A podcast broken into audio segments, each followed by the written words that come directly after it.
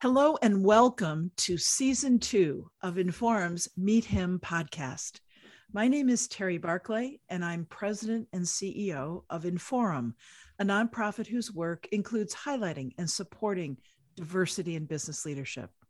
The Meet Him podcast series introduces listeners to male leaders who share what they've learned about the value of diverse leadership in their companies and in their own leadership journeys. And I am just absolutely thrilled that joining me today is Phil Eyler, President and Chief Executive Officer of Gentherm. Welcome, Phil, and thank you so much for joining me today. Terri, I'm really honored to speak with you today, uh, and I just want to say thank you to you and your your whole team at Inforum for all that you're doing. Uh, it's making a huge impact to our industry. Well, thanks, Phil, but I have to say right back at you. So, we've got a lot of ground to cover. So let's jump right in. How do you define and communicate the differences between diversity, inclusion, and equity in your organization? Terry, we, we have a, a, a DE and I council uh, in the company, and we've actually put a lot of thought into uh, how we define it because it really helps us to uh, kind of direct how we roll out our initiatives, how we communicate to employees.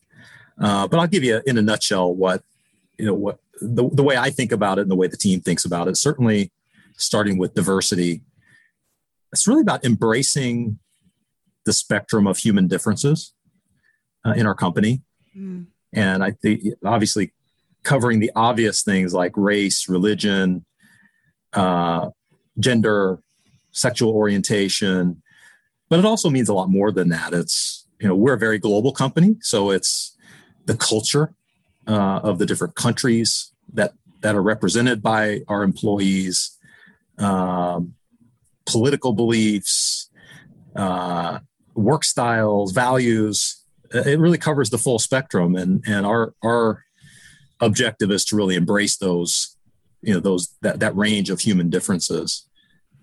When it comes to inclusion, uh, I think it's about belonging and it's about creating a proactive uh, access to opportunities in the company, resources, uh, to the ability to contribute fully to the organization. So the key word for me is belonging. On the equity side, the key word is fairness. Uh, are we treating people fair?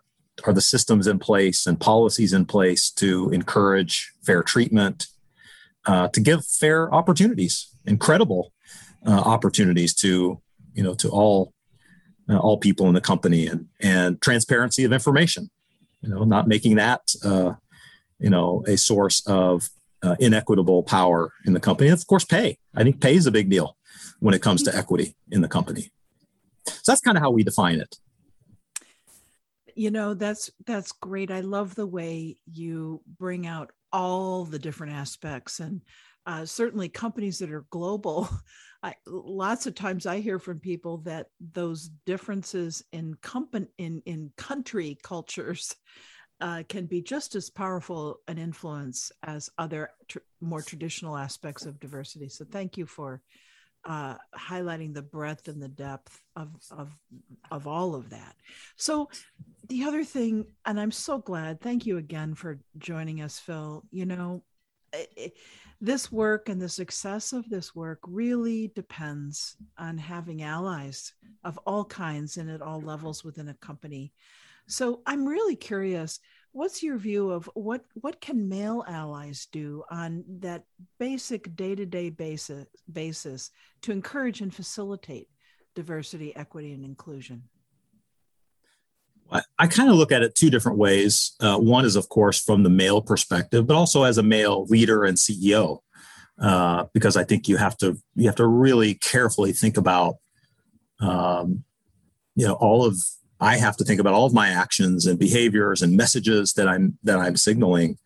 Uh, so, from a male perspective, it's really about doing everything you can to understand the perspectives of uh, people of that are different than you and uh, that are diverse or uh, female, and, and making sure that you walk in at least try to uh, walk in their shoes and understand the challenges that that they're going through and and building the policies uh, in your company and the way that you operate to support some of those challenges. Uh, you know working mothers is just one of, one of the many many examples but are we putting in place uh, you know work practices that allow working mothers to be successful be successful at home but also be successful in the in the workplace and be able to take on the biggest jobs in the company.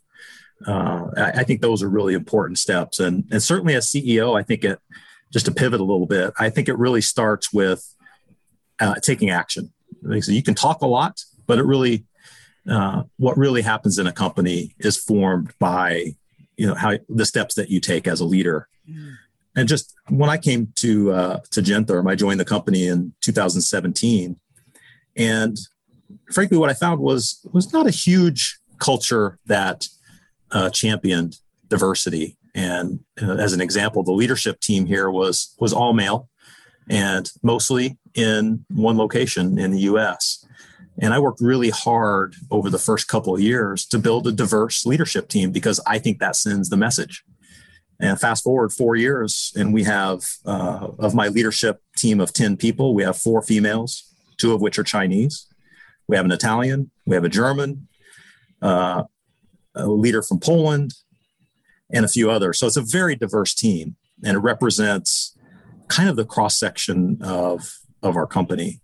And I think that more than anything sends the message that you can you can be successful in this company uh, and you don't have to be uh, you know a white male in michigan for example what a fabulous example, and congratulations on making that transformation. I mean, you're absolutely right. Actions speak louder than words. Isn't that what our parents used to teach us when we were kids?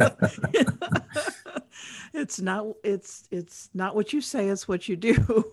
But eh, so so Phil, how on earth did you do that? I mean, I, I think that one of the myths about being a CEO is that you just decide that uh, this is going to happen within the company and magically it happens. Even CEOs have to go through a process of building influence inside the workplace. So how do you how did you go about doing that and how do you know when you've succeeded? Well, I don't think you ever really succeed. You know i think it's a journey. It's a journey and and you know you have to you have to just build in change step by step over time.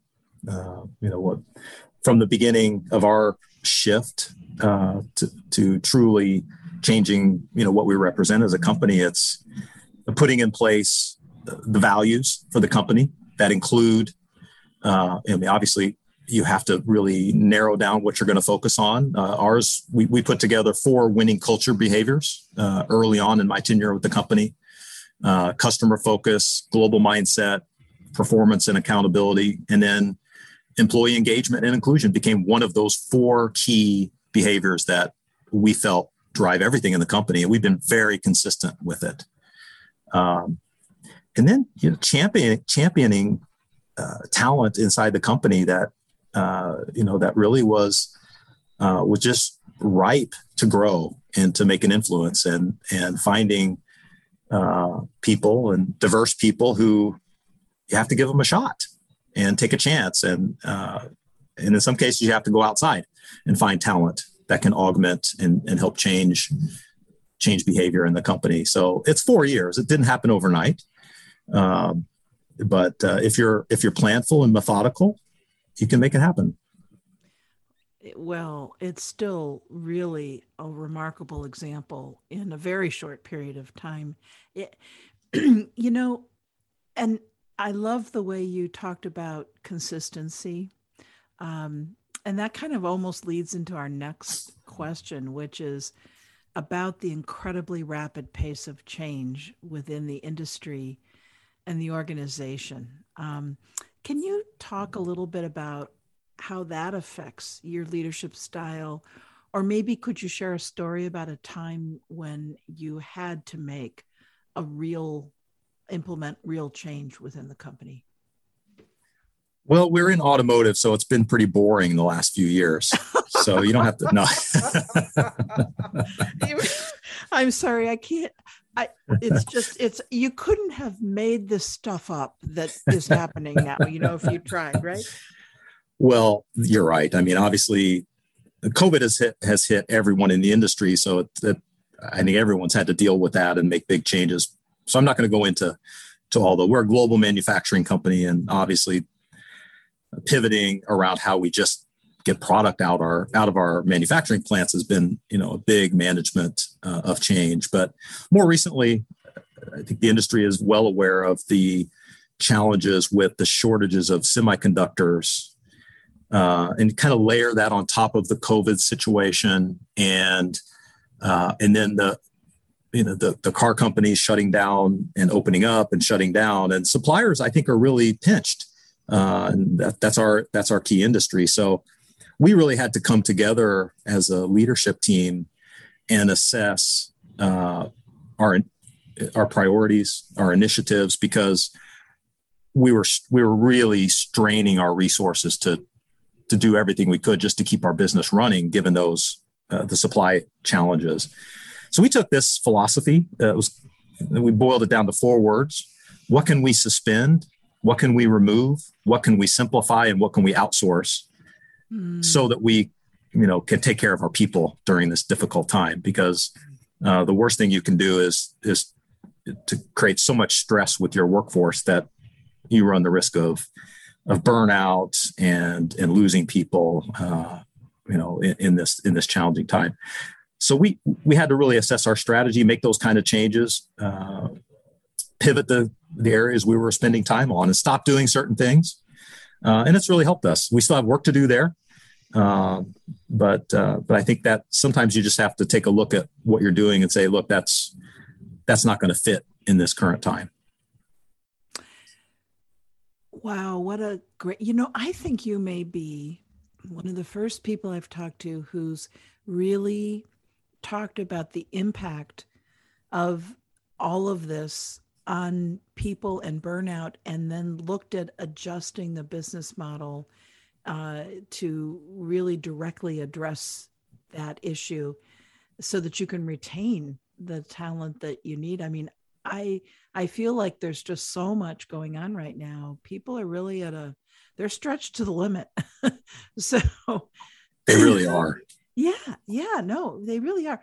So, you know, you're part of that too, Phil. So, you know, how do you how do you manage your own uh, stress during this time. I realized that I I mean, do you, what what tips do you have? well, you know, I, I, family is is a big part of it.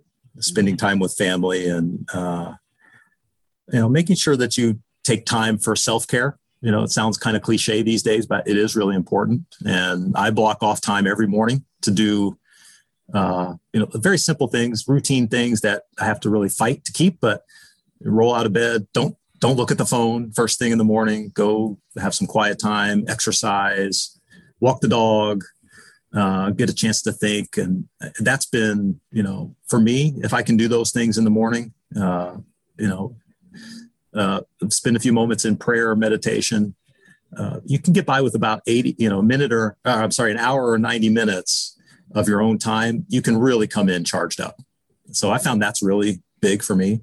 And then, uh, you know, being able to do your best to disconnect when you leave at the end of the day or when you turn off. Uh, I think that's a big problem we have, you know, with the uh, with the new style of uh, hybrid work or working from home, and we're really trying to encourage people when the work's done, turn off. You know, create your own internal even if you're working from home create your own uh, commute time if you will. Mm-hmm. uh, even if it's inside your house try to disconnect. I think people people are missing that. And uh, you know these lines between uh, personal life and work are, are, are getting too blurred in my opinion. So so is that part it sounds like that's part of how you define success and you're really communicating and role modeling that for your team.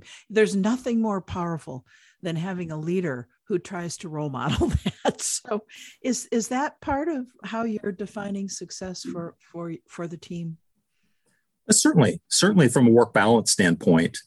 Um, you know the other thing that that i've found over the last few years is talking about defining success because i think it what the company stands for and what it you know where the company is going can be a huge influence uh, to you know driving success in a company. Obviously we're a public company and numbers matter and results matter and you know keeping our shareholders happy uh, all matter. But we've we spent a lot of time a few years back developing our our mission as a company. Mm-hmm. and uh, you used the word earlier terri consistency we constantly communicate this mission.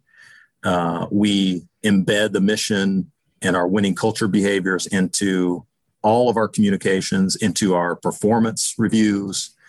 Uh, and, you know, I think maybe we're lucky because our company creates product that has an impact on people. In fact, our I'll just read our mission to you. It's creating and delivering extraordinary thermal solutions that make meaningful differences in everyday life mm. by improving health, wellness, comfort, and energy efficiency. Mm. So we do that in the vehicle with our thermal solutions that uh, that can add to health or to uh, comfort and wellness in the car. Mm-hmm. Uh, and then in the hospital, we have patient temperature solutions that can literally save lives. Uh, so I, having that clear mission was huge you know creating that and and getting people excited about that and embedding embedding it into how we make decisions in the company mm-hmm. uh, I, I define success in a big way by driving the company to you know to pers- pursue that mission mm.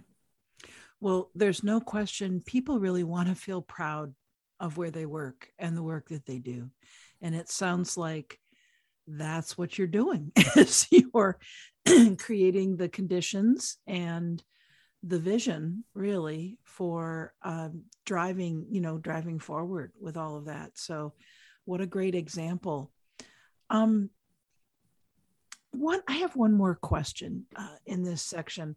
It sounds to me like you are a lifelong learner and you know you're naturally curious and constantly uh, striving to learn and understand more.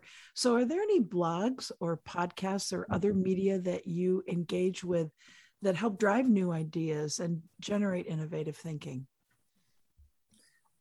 I tried to be a learner. I still still have so much to learn, that's for sure. But uh, yeah, I do. I, I actually really love podcasts. There are a few. think there are a few of these. Um, business war on the business side business wars is one that i love uh, because it goes behind the scenes of competitive companies in different industries and there's a spin-off of that one called business movers that uh, walks through careers of individuals who have made big impacts in different industries in fact i just listened to to one uh, about mary barra mm. who i think we all can we all obviously are uh, you know look up to Mary and what she's done in the company, but that one was fascinating to to hear sort of the inside view of how she uh, grew her career at GM. And another two that I like to listen to one uh, to, to podcasts that are a little bit different. Hidden Brain is a good one. Oh, I and I know Hidden Brain. I love Hidden Brain. Yeah, that's a yeah. It's really it. It just forces you to think about things in a different way. And, and also revisionist history is one. Uh, Malcolm Gladwell, uh, who's written several books. Uh, that one, that one is really, I love that one. On top of that, I love to read. Uh, my favorite are history, biography. Uh, That's my favorite too. History. Oh yeah. Yeah. Oh, oh yes. Especially yes. historical biography, but yes, uh, yes, yes, absolutely two two recents. That, well, I'll give you one I really recommend, uh, and I think you know uh, females that are growing their careers would love this book. It's it's a personal history by Katharine Graham. Yes, I just read that one not long ago, and I was blown away by Katharine Graham's story. She was the CEO of the Washington Post. Yep. Uh, that's sitting. It's sitting on the bookshelf behind me, Phil. Was it? it's funny that you should mention that. I'm like, yes, I know this book. I've actually, yeah, I'm ready to read it again. I was, I was blown away by that book. And then the rise of Theodore Roosevelt. It's kind of a different take on things, but I love that book too. Yes, I've I haven't read that one, but I've heard about it. That's um, you know, it's interesting, isn't it, that um, y- y- there really is so much to learn from um, some of the key figures of history and get curious, especially when you look at the times that they lived through. And there's so many parallels to. We think that what we're going through is unique, but you you you find out that there are elements of it that aren't, you know? and that there may be a roadmap that others have uh, put together. It really, it's amazing. And there are different topics usually, but you can learn so much by how leaders either, you know, successfully or unsuccessfully dealt with uh, challenges throughout their their period of leadership. And and you can apply those lessons. So that's why i love that so much. I'm not a huge person on reading the business books that give you a prescriptive step by step way to solve things. I'd much rather read about how people have dealt with situations. Mm-hmm. Mm-hmm. Yes, yes. Uh, thank you for sharing those. Um, and and not just because I I agree with them. it's interesting though to hear to hear um, where you found inspiration. I always love learning that about people. So so before you go, can you share with us a story about how you used, or even a time when you wish you might have used, a key leadership competency, mm-hmm. and why that mattered? Um, you know, I, I think let's, let's stay on the diversity side a little bit. Uh, I, I've been really fortunate.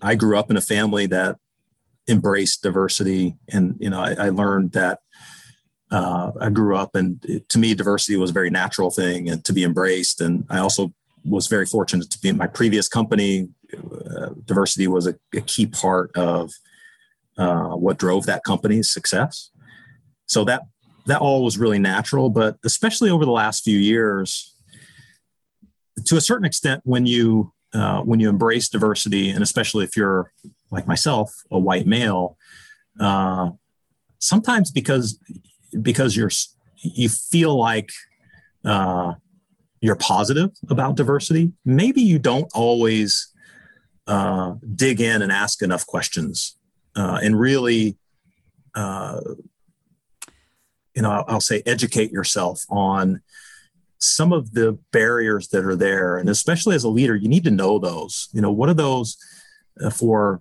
you know, just to use the example in, in the US for African Americans, you know, what are what are some of the difficulties that are just underlying that uh, you don't think about every day that are barriers to success? Mm-hmm. Um, there's one, I'll just give you a very, this is a kind of a recent example that my eyes have been opened to. And I don't know if you've heard of the Crown Act.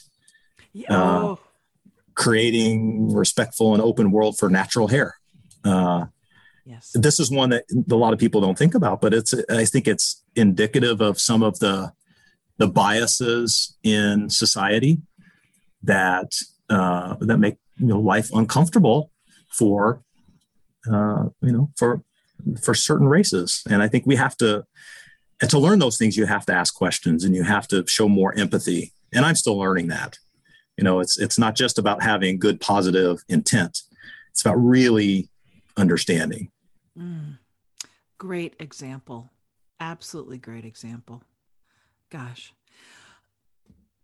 Phil thank you so much for joining us today and and for sharing um, your insights and the things that you're interested in um, and the ways in which you're continuing to learn and be consistent in your commitment um, to all things involving diversity, inclusion, and equity. We really appreciate the time you spent with us.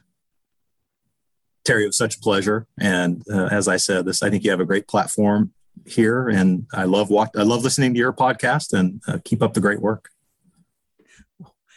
Well, that wraps up our podcast. please come back to inforummichigan.org for more opportunities to meet him, including the season one library. And while you're there, check out the other virtual Inforum components, including Meet Her, a podcast series in which female leaders share lessons from their own leadership journeys and how they put those lessons to use today. You'll also find a growing library of video tips, virtual leadership development programming, mm-hmm. and a series of virtual events. Thanks for joining us today.